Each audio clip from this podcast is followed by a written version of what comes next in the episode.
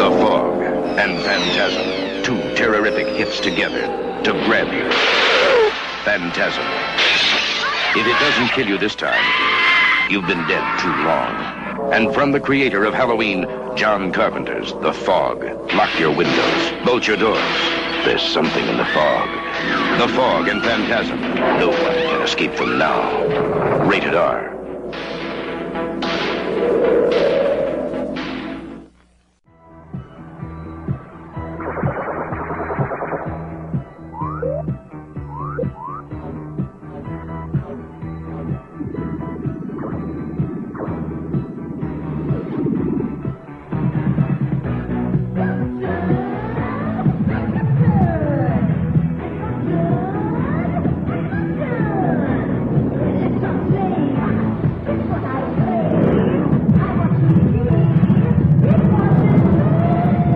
Radiodrome. Welcome to a lovely Thursday night. I am Josh Hadley and you are listening to Radio Radiodrome. Peter is sick this week and Cecil is busy doing daddy things. That does, that's not meant to be creepy. It means he's watching his son so he can't be here. So filling in for tonight's episode will be Fred Fritz by quote popular demand. There's a scary thought. It, there's actually been people that keep saying, bring Fred back. And I'm like, you don't know him. I will eat your face! But before we get into the topic tonight, you guys need to go to adamandeve.com. Use the promo code DROME, D-R-O-M-E, and you will get 50% off of a single item, three free DVDs, a free Power O ring, the O stands for orgasm, and free US shipping. Just use the promo code DROME at adamandeve.com.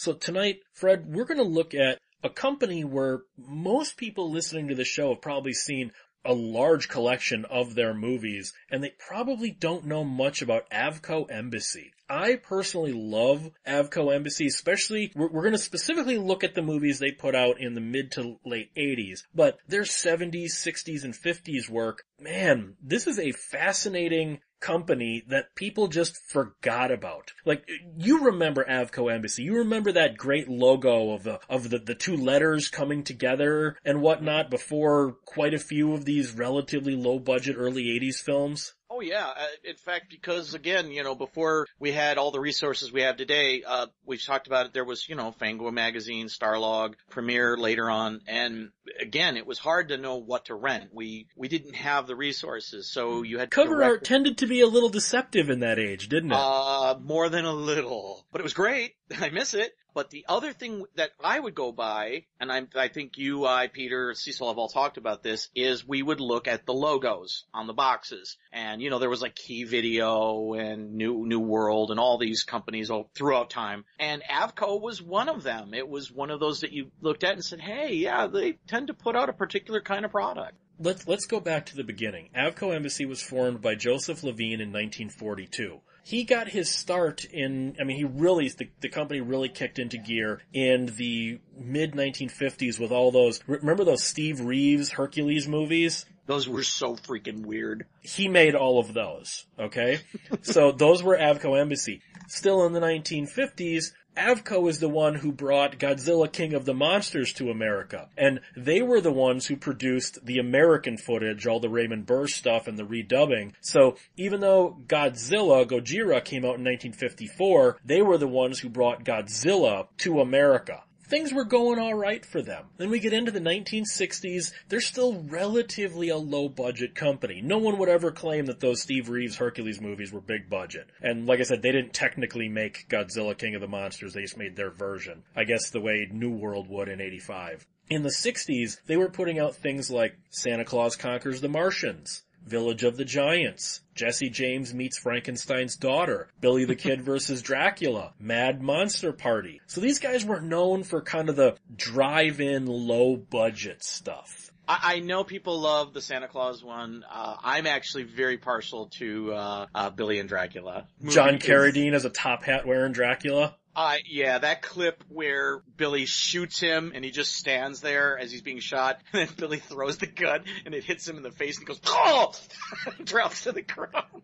It's, it, it's really worth checking out, even for those couple of moments. They were making all these drive-in fare, and then they also had some other things in here, just forgettable movies like The Oscar, Daydreamer, Nevada Smith, the second best secret agent at the whole wide world, country music on Broadway, Darling, Requiem for a Gunfighter. They were kind of making, let's say, Drek at this point. Well then all, all of a sudden, they made this one little movie in 1967. Came out right before Christmas. The Graduate. All of a sudden, they're on the map. Then, the next year they make The Producers with Mel Brooks. All of a sudden, Avco Embassy, or sorry, they're not even Avco Embassy, they're just Embassy at this point. All, all of a sudden, they're major players, and they didn't even realize it. It, it looks as if they were even good scripts. It's random, right? there's been lots of movies that you can look at the script. Yeah, this is pretty good, but yeah, the direction's flat, the cast was wrong, and man, they just they hit that sweet spot where it all started to come together. And then they they kept making things through the 1970s. They made quite a few recognizable films until we get to 1979. But you've got like Day of the Dolphin. Remember where George C. Scott trains a dolphin to kill the president? And no, the movie's a lot better than I just made it sound. A scientist makes a fantastic breakthrough, communication with another species, but his secret is stolen for use in an incredible and deadly plot. Can you find B?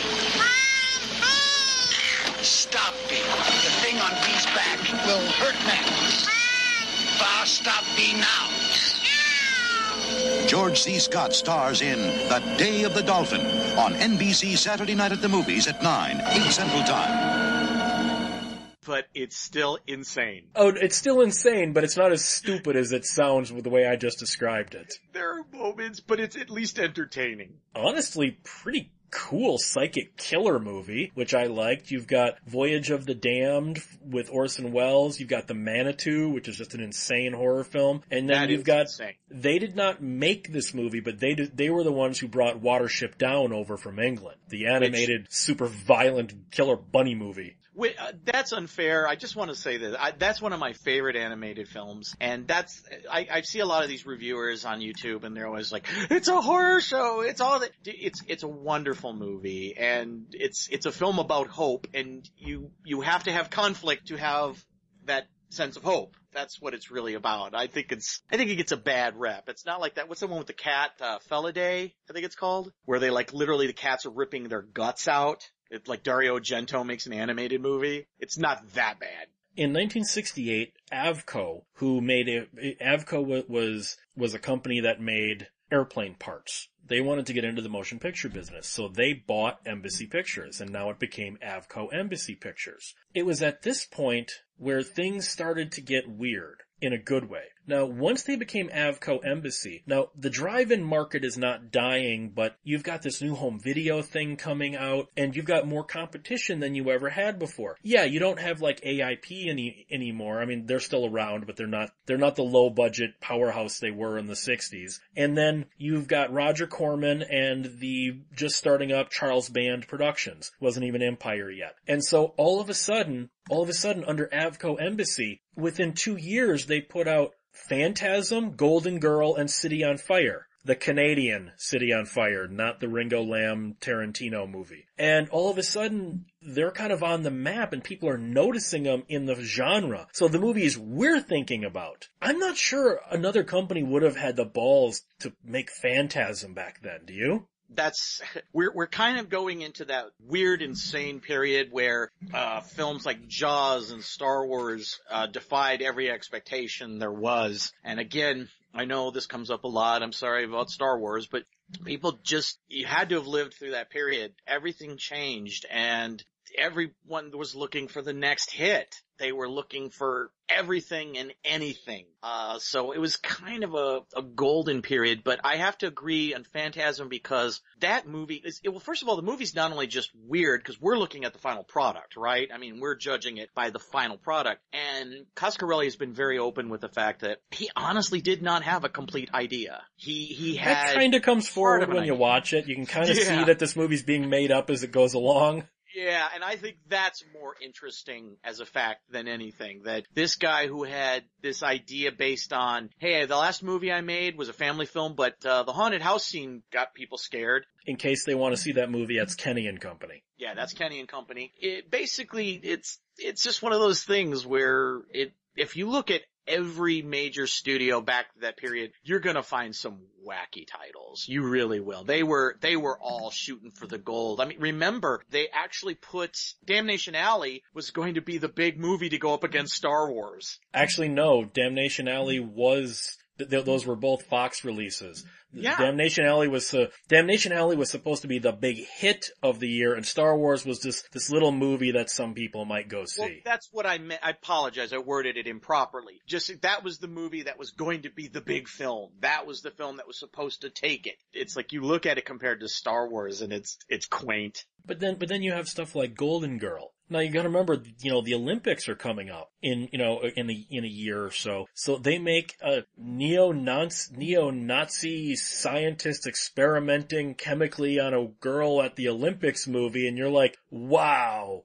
I, you, you just would not have seen that from a major studio, would you have? Golden Girl could not have been made by a studio. Well, and no, and it's it's it's just weird and bizarre. And I don't remember when Boys from Brazil came out, but I do remember there was that floating like the Nazi stories. You know, Marathon Man, Boys from Brazil. Uh, another one I just I'm drawing a complete blank on, but it was kind of a theme. But Golden Girl is really weird. Again, a very strange movie. I, I think I think one of the things with Golden Girl is it's such a ridiculous premise, and they never play it goofy. This thing is played like serious ass drama, isn't it? Yeah, I, I get what they were going for because obviously the Nazis were experimenting, experimenting with genetics. They were trying to dominate, for instance, in the Olympics. They were experimenting with drugs. You could see where the idea comes from. Okay, it, it, it was something they were really doing, but the way it's done in this movie is just nuts. I think that's the charm the movie has. It's goofy and it doesn't know it. That's some of the most charming filmmaking you can have. I'll agree, but I don't like that one. That's one you can't get me to sit through again. Well, but then you had like, a, you know, you had City on Fire, where you had this huge all-star cast, cause even though they're a little late to the game, remember, you know, MGM is making Earthquake and, you know, Swarm and all this, and you know, all the major studios are making their big event disaster films. And Avco Embassy wanted to get on that, but they only had like a two million dollar budget. so basically the entire city is on fire and it's, it's like trying to watch MGM's Earthquake. It, it's like watching the exploitation version of that really, and I think it's a better film for it. Well, I, I got one better for you. If you've ever been to the uh the Universal, was it Universal Studios Earthquake ride? It's like watching that being filmed. At least this one, I like Old Girl. This one's actually kind of fun to watch, though. And then all of a sudden they kind of break their mold and they're like, okay, they're getting a lot of exploitation ground and then they make the onion field. Oh, okay, so now we're making an Oscar contender movie out of nowhere. It just doesn't, it's a great movie, but it really doesn't fit with the rest of the output Avco Embassy was putting out at this time, does it? Well, again, I, I'm gonna say no, it does, uh, because we, we're thinking in terms of linear. Like, okay, if you make Friday the 13th, you make a lot of horror movies. But then again, that was Paramount, which they didn't do. Studios throw a lot of lure, well, let me rephrase this. They used to throw a lot of lures into the water to see which fishes they would catch. So it's, for a low budget company, that's not really a big surprise. That's what the big majors did too. They, let's try a drama, let's try a comedy, let's try a science fiction, let's try an exploitation and blah, blah, blah, blah, blah, and let's see what hits. Now, at, th- at this point, they're still experimenting. Now, Mhm. AIP left exploitation at this point. AIP went under, so now really their only real competition, other than the occasional independent, is Charles Band and Roger Corman. They decided to pick up the slack AIP left in a pretty magnificent way. Within two years, Avco Embassy makes The Fog, Death Ship, Night Games, Prom Night, The Exterminator, Scanners, The Howling, Dead and Buried, Final Exam, Escape from New York, Eye for an Eye, Time Bandits, Vice Squad, Swamp Thing, and Parasite. In a two year span. Do you think they were trying to be the next AIP? Definitely. I mean, they didn't make Time Bandits, but uh, all the rest, yeah.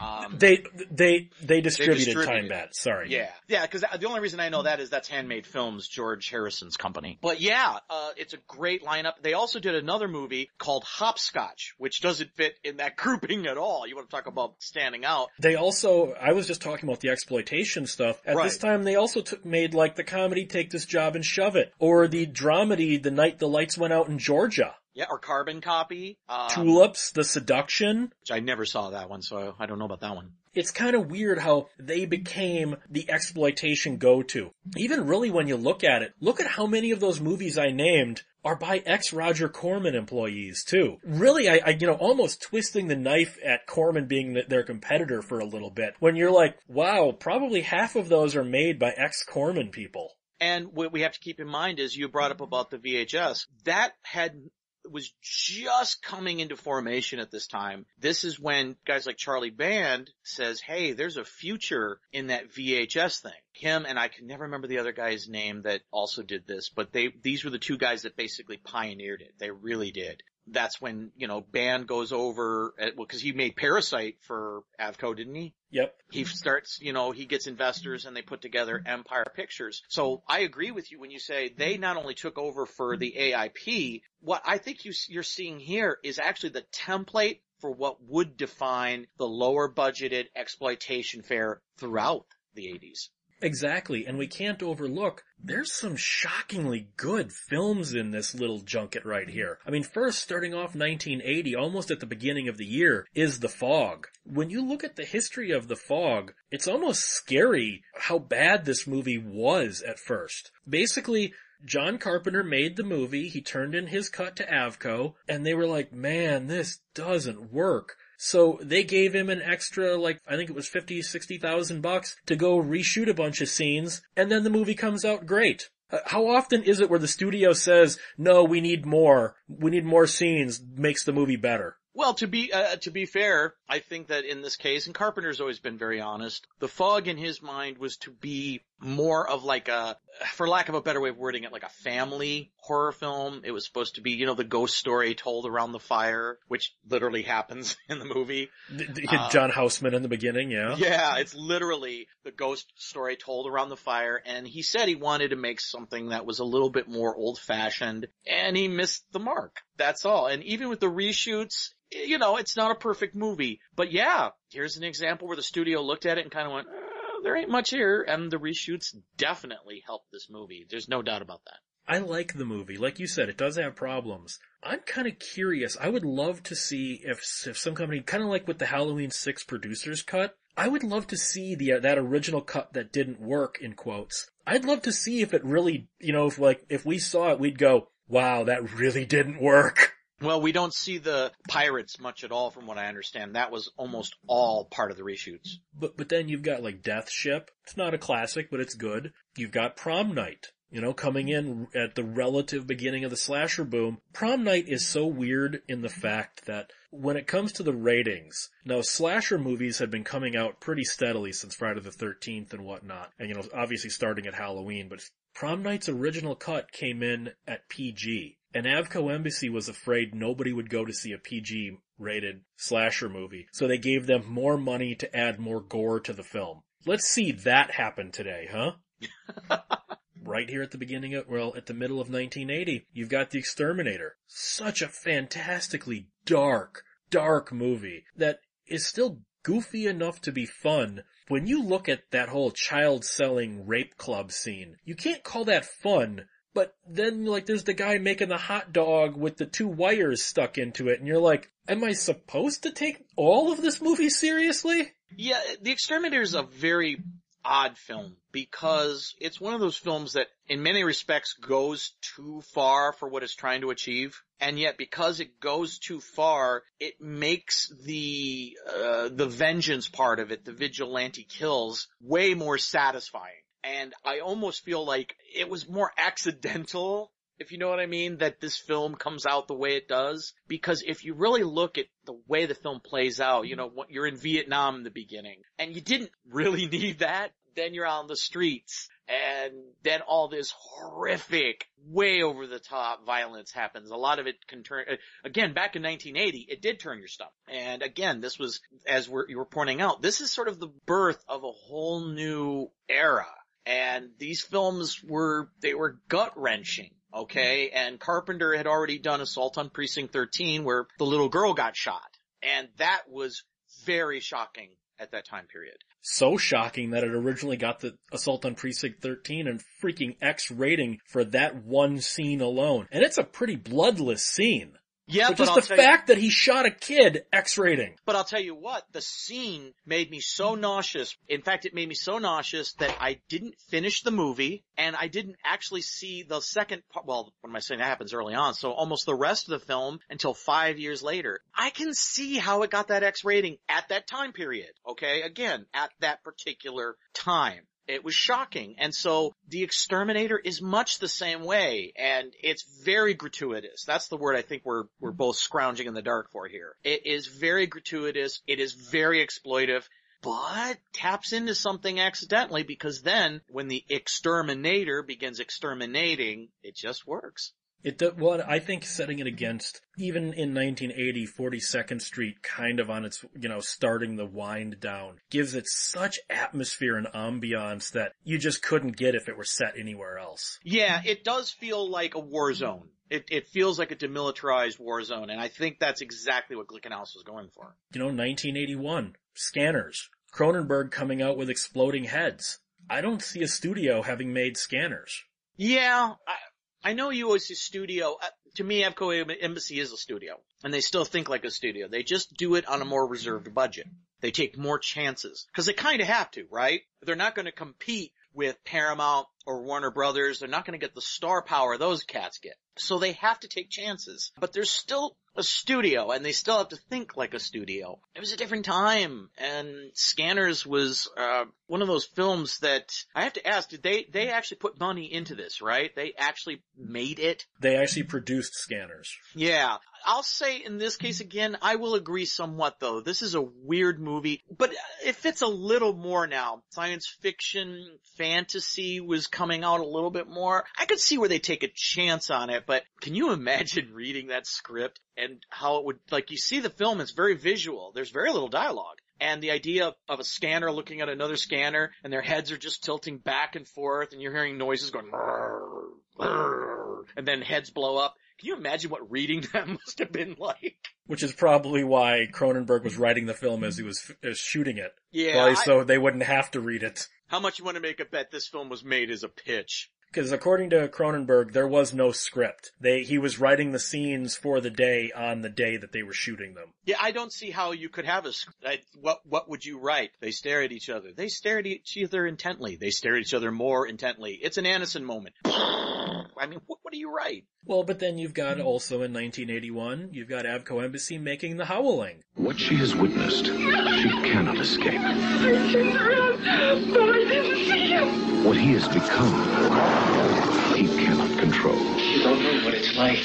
And what you experience, no one will believe until they come face to face with the inhuman fear that is the howling. Radar.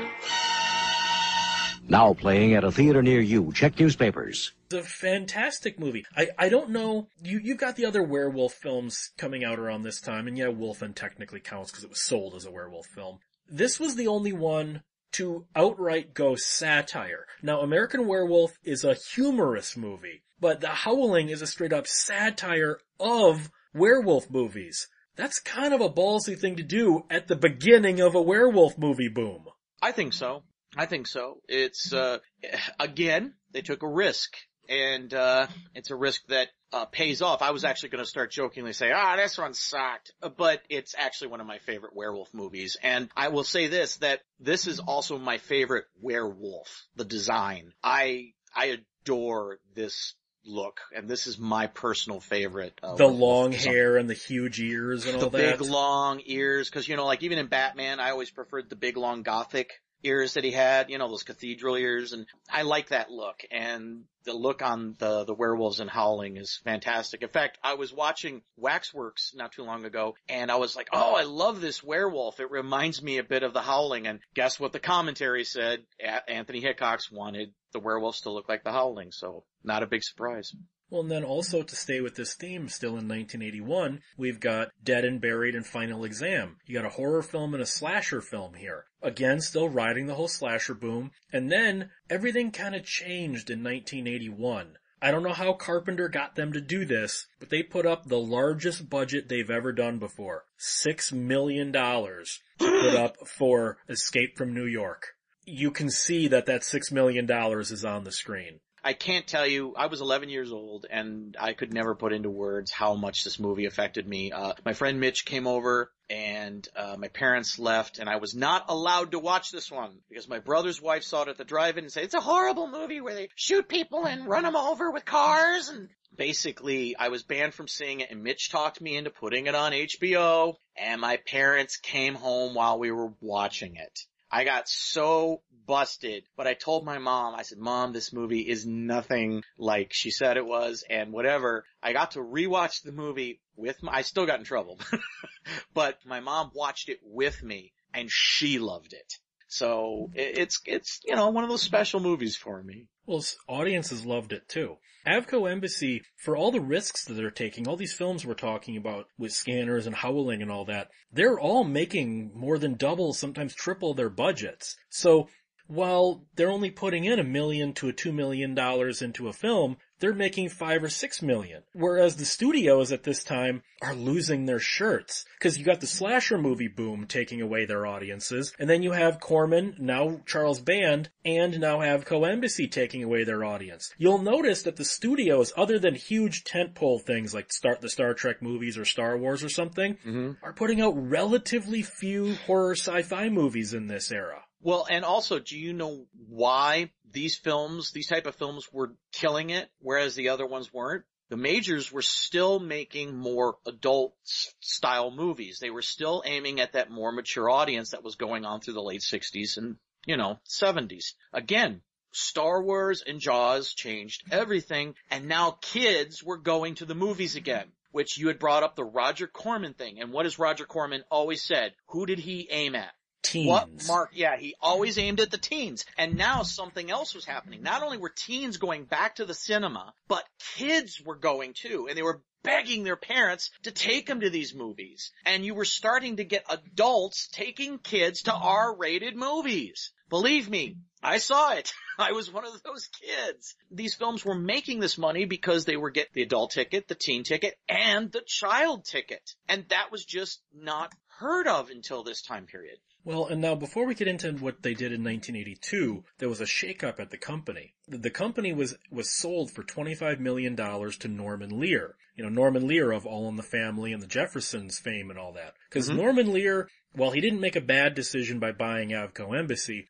he bought Avco Embassy because he made what at the time probably seemed like a very good decision. His production company, minus him, invested in this stupid sounding movie called Blade Runner. And Norman Lear didn't want any part of it. He didn't think science fiction was a vi- was a viable market, and he didn't like the script, which I can agree that early script was terrible. But back when it was Dangerous Days, so Norman Lear opted out of producing Blade Runner. In retrospect, you'd go kind of a mistake, but he took the money he would have put into Blade Runner and bought Avco Embassy. So now Avco Embassy changes its name. It's no longer Avco since they're no longer a partner here. It's just Embassy Home Entertainment. And then he decided, because he comes from TV, to break it off into a couple of different divisions. You have the theatrical distribution division. You have now Embassy Television, which at this time is producing all of his shows like The Jeffersons, Archie Bunker's Place and Gloria and so forth, but also putting out minor little hits like The Facts of Life, One Day at a Time, Diff'rent Strokes, Silver Spoons, Who's the Boss? You know, mild TV hits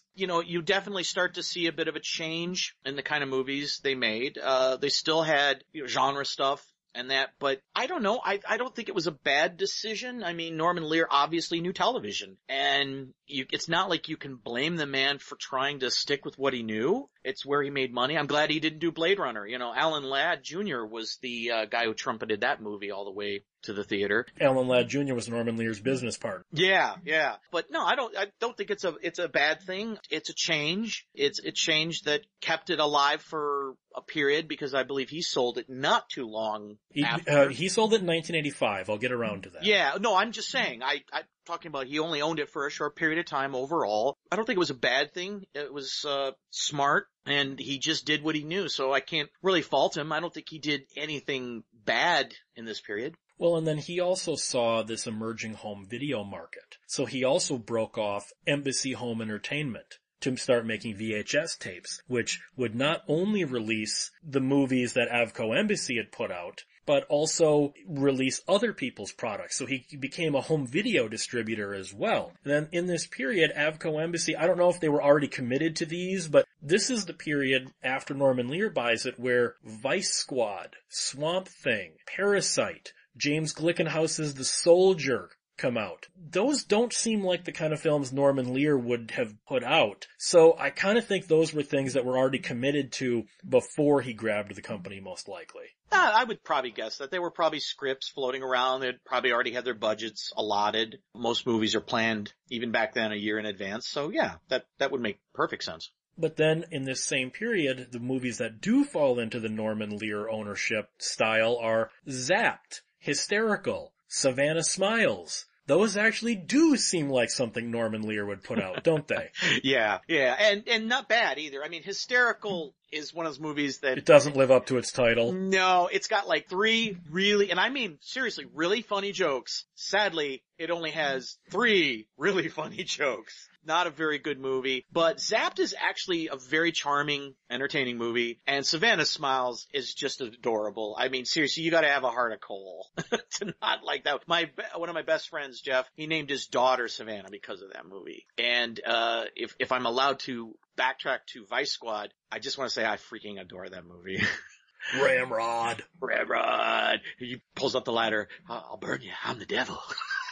that guy is insane. You look at that movie and you just don't know how that guy didn't go on to become a huge star. And then Wings, the single. Wings Hauser was Wings Hauser was not necessarily a small name though No. the eighties. Well, I'm saying though, how he didn't become a big star, and I was actually about to lead into a joke, but one word tells it all. Cocaine. That's why.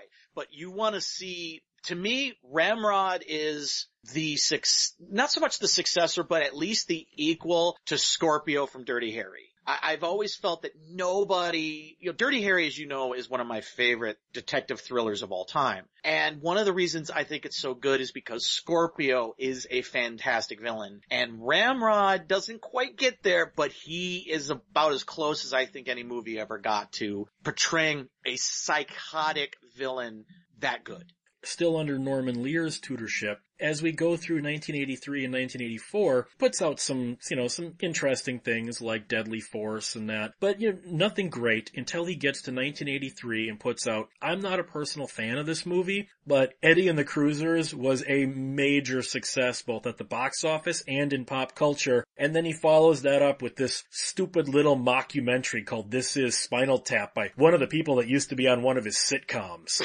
I love Eddie and the Cruisers. I'm not gonna say it's like a favorite or an all-time, that's a good movie. Good movie, good music. You know, I wish we had more movies like that now. Little movies about people, you know, people that are dreamers and aspiring and they go through the ups and the downs trying to get somewhere. I like and the Cruisers, but you actually skipped one of my favorite movies from this time period. You blew right over it. And that is the sorta, kinda, semi-spiritual follow-up to Rock and Roll High School, Get Crazy. If you've ever seen Rock and Roll High School, take the concert scene from that movie and make an entire movie around it. And that's Get Crazy. Same director, Daniel Stern, Malcolm McDowell. This movie is freaking funny. It's so worth hunting down. It's very hard to find though. This is Spinal Tap and that are huge hits. Norman Lear, remember, he bought the company three years earlier for $25 million. He was probably kicking himself for a while after seeing what Blade Runner would eventually become. He was probably going, well, that was a dumb move. Until he sold that $25 million investment for $485 million by selling Embassy to Coca-Cola. Not a bad upsell, huh? So now at this point, Coca-Cola has Embassy. They rename Embassy, they rename it to Embassy Communications and then eventually Embassy Limited Partnership Communications by 1988. Now under Coca-Cola, they're making TV shows like Married with Children and 227. They're, they're putting out movies like The Sure Thing, The Emerald Forest, and Crime Wave, which, if you've ever listened to Bruce Campbell's commentary on the DVD, shows that under Coca-Cola's leadership, they didn't, they didn't know how to make a, a good movie. They just knew how to make a movie. The real interesting thing that Coca-Cola did was they decided they didn't need all of Embassy. So they started breaking everything off they owned, Coca-Cola owned Columbia Pictures at this time. So they were like, we don't really need another theatrical distribution company. We, they ended up selling the theatrical division to Dino De Laurentiis, who, who folded it into De Laurentiis Entertainment Group, DEG. And then he broke off the home video part of Embassy Home Entertainment and formed Nelson Entertainment, which he then sold to another subsidiary.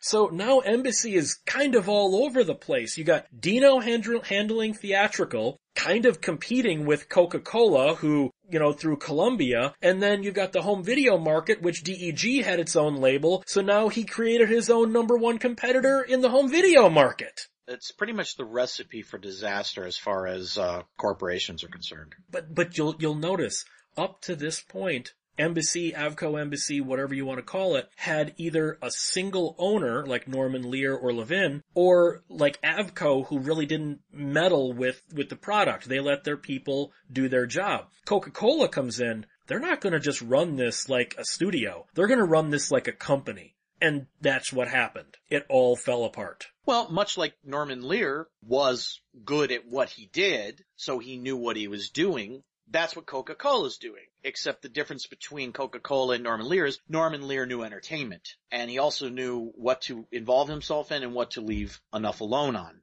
And Coca-Cola was the exact opposite. They knew how to bottle a product and sell it to people. And that's all they knew.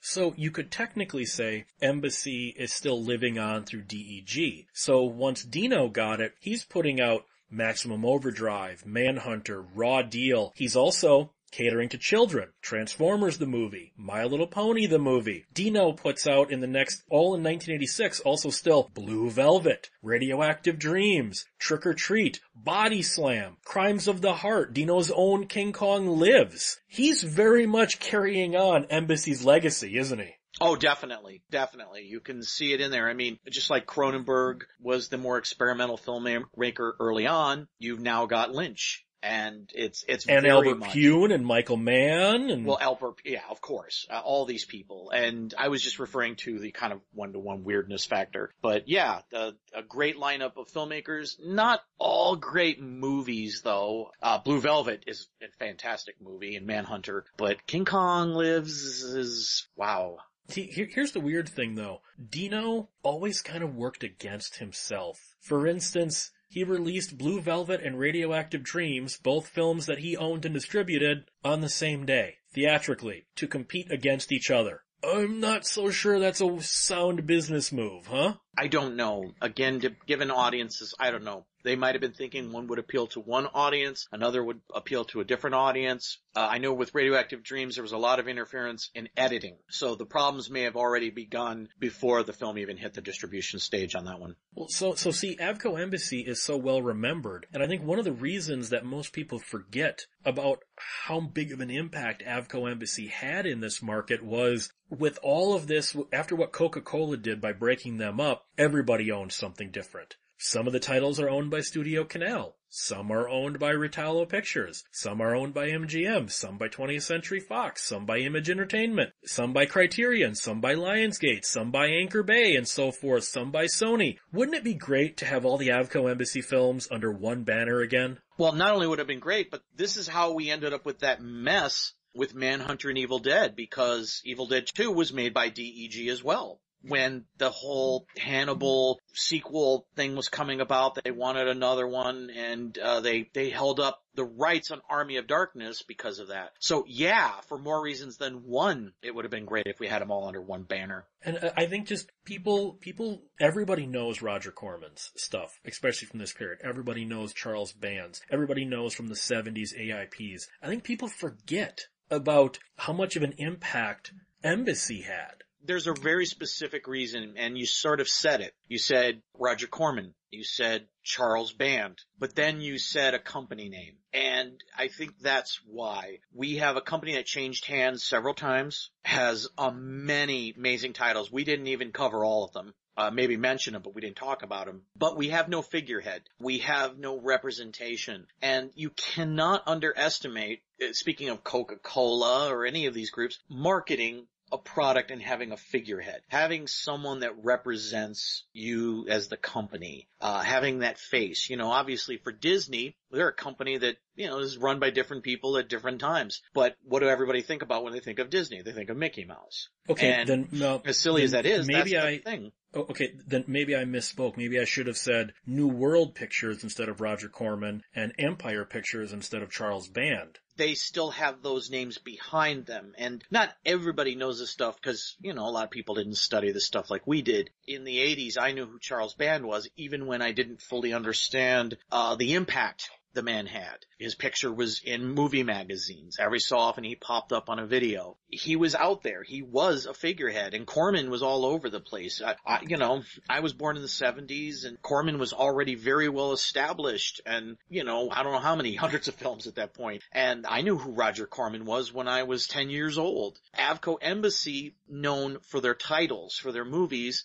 but it's not like anybody immediately associates them with Avco, cause Escape from New York, first name you think of. Come on, what's the first name? John Carpenter. Yeah, his name's above the freaking title. There you go. It, these films, a lot of these looking at this list, I forgot Avco did them, dude. And that's probably why. They went from one owner to another owner. They had a lot of different products. They made exploitation to family films to dramas, a couple of artsy type films. Uh, a very diverse group, but no real identity, really. Well, and then, and that's not even getting into, I didn't even talk about half of how fractured this comes. Because like, remember Nelson Home Entertainment before, before Dino got it? Yeah, yeah. Well, Nelson Entertainment helped form Castle Rock Entertainment with Rob Reiner. But then Nelson was bought out by Orion Pictures. But then Orion Pictures went bankrupt, and then Orion slash Nelson was bought by New Line Cinema. New Line Cinema then was bought by Disney. So it's kind of like, this becomes so ridiculously fractured after Coca-Cola that it's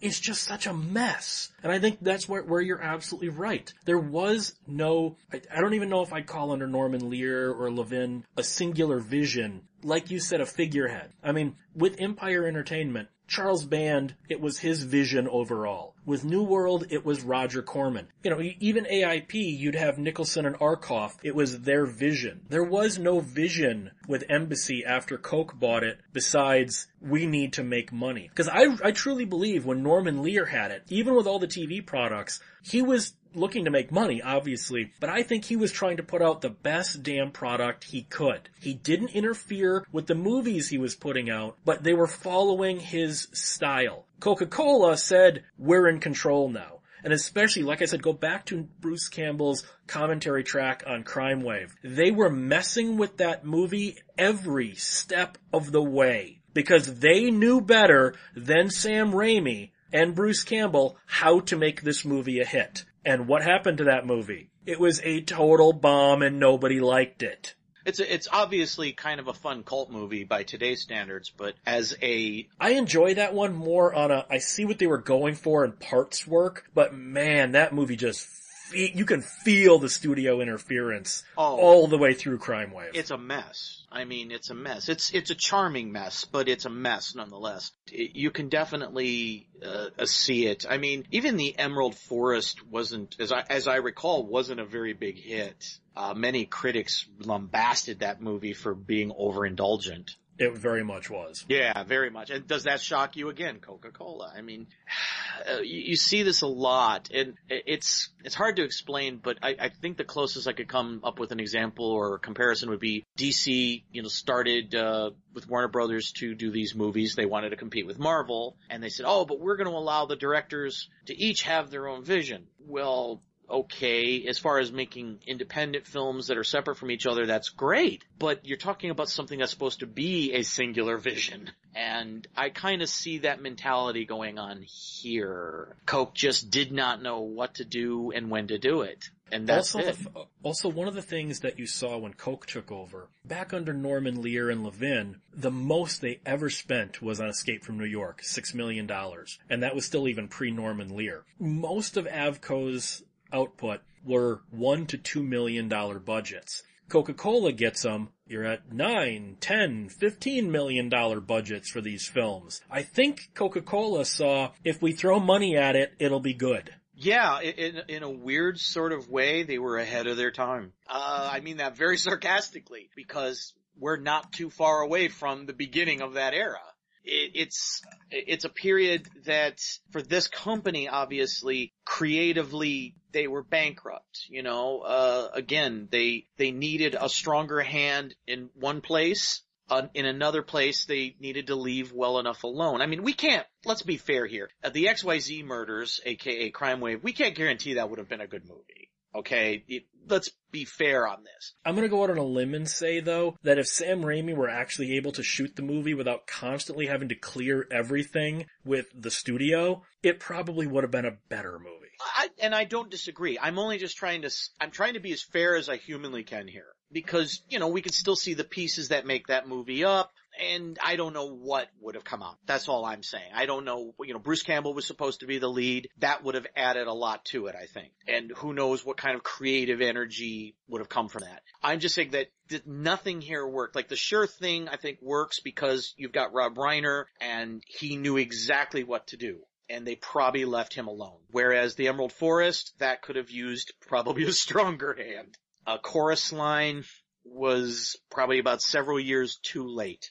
And so you're just seeing a bunch of decisions that, I don't know, it, I'm looking at these titles and if you go before that and you look at when the other people were there and there's just this flourishing of, of, uh, creativity in many genres and then you look at the Coca-Cola period and it's just like, But then also, like I said, they had some good movies in the, in, you know, the 83 and 84 and in the 70s and that. But just look at that period from about 1979 to 1981. Look at how many amazing films they put out almost back to back to back to back. Th- th- That's almost unprecedented from a small studio to just put out Scanners and The Howling and Escape from New York and Prom Night and and The Manitou and Phantasm and I can go on and on and on. That was just one string of they might not have been huge financial hits, but looking back at it, they were putting out one fantastic movie after another. and and again a lot of creativity there's a lot of creativity there's a lot of fun weirdness i mean take this job and shove it is actually a fun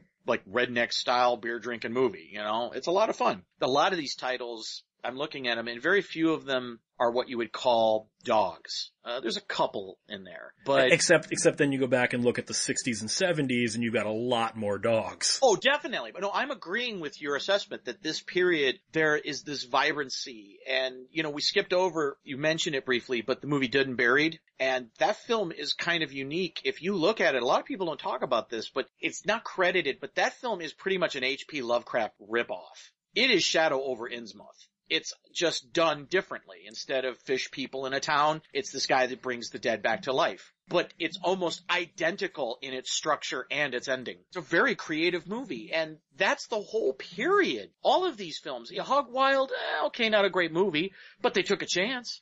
What would you say to the audience out there who might not even have realized that Avco Embassy helped craft so much of so much of the early 80s exploitation cinema as they did? Well, this one's simple because it's the same. If, if you're listening to a podcast like this, you love movies. I'm willing to bet you love movies. You love movies like us. This period we're talking about and these titles, you should go out and actively seek them out. And, you know, if you don't like one, try another one. If the genre doesn't suit your taste, try a different genre, but try out these titles. Watch these films. And I really believe that if we can get people watching these very inventive, creative, imaginative movies again, a new generation is going to just naturally come up that's going to crave these titles. And they're going to want to see, I don't say, I'm not saying we have to have the 80s over again. The approach is what's missing. And it would be nice to have that again, don't you think? I absolutely agree. My my final thought on this is Avco Embassy is sort of the forgotten I won't even say mini major, but before Cannon came along and and sort of made the whole mini major thing an actual viable concept, I think Avco Embassy laid the groundwork for Golan and Globus to come in on, where they were saying, we're gonna have creative freedom, we're gonna take chances, and we're gonna put up, cause remember, even though they're only putting up, you know, two million dollars for a film like The Howling, Roger Corman's only putting up half a million at this point. Charles Band's only putting up 750,000. So they were outdoing their competition and they were taking far more chances that way. So I think Avco Embassy is just one of those forgotten companies people should know more about. I agree. So on that note, where can Fred Fritz be found? Well, it's the Soup Kitchen over at Facebook called Movie Apocalypse. Uh, not a lot going on there, kids, but keep on hoping maybe something will happen. And I can be found at 1201beyond.com. You can contact this show at 1201beyond at gmail.com. Guys, don't forget the companies that really helped shape your childhood, even if you didn't know it. Keep one foot in the gutter, one fist in the gold. Have a good night.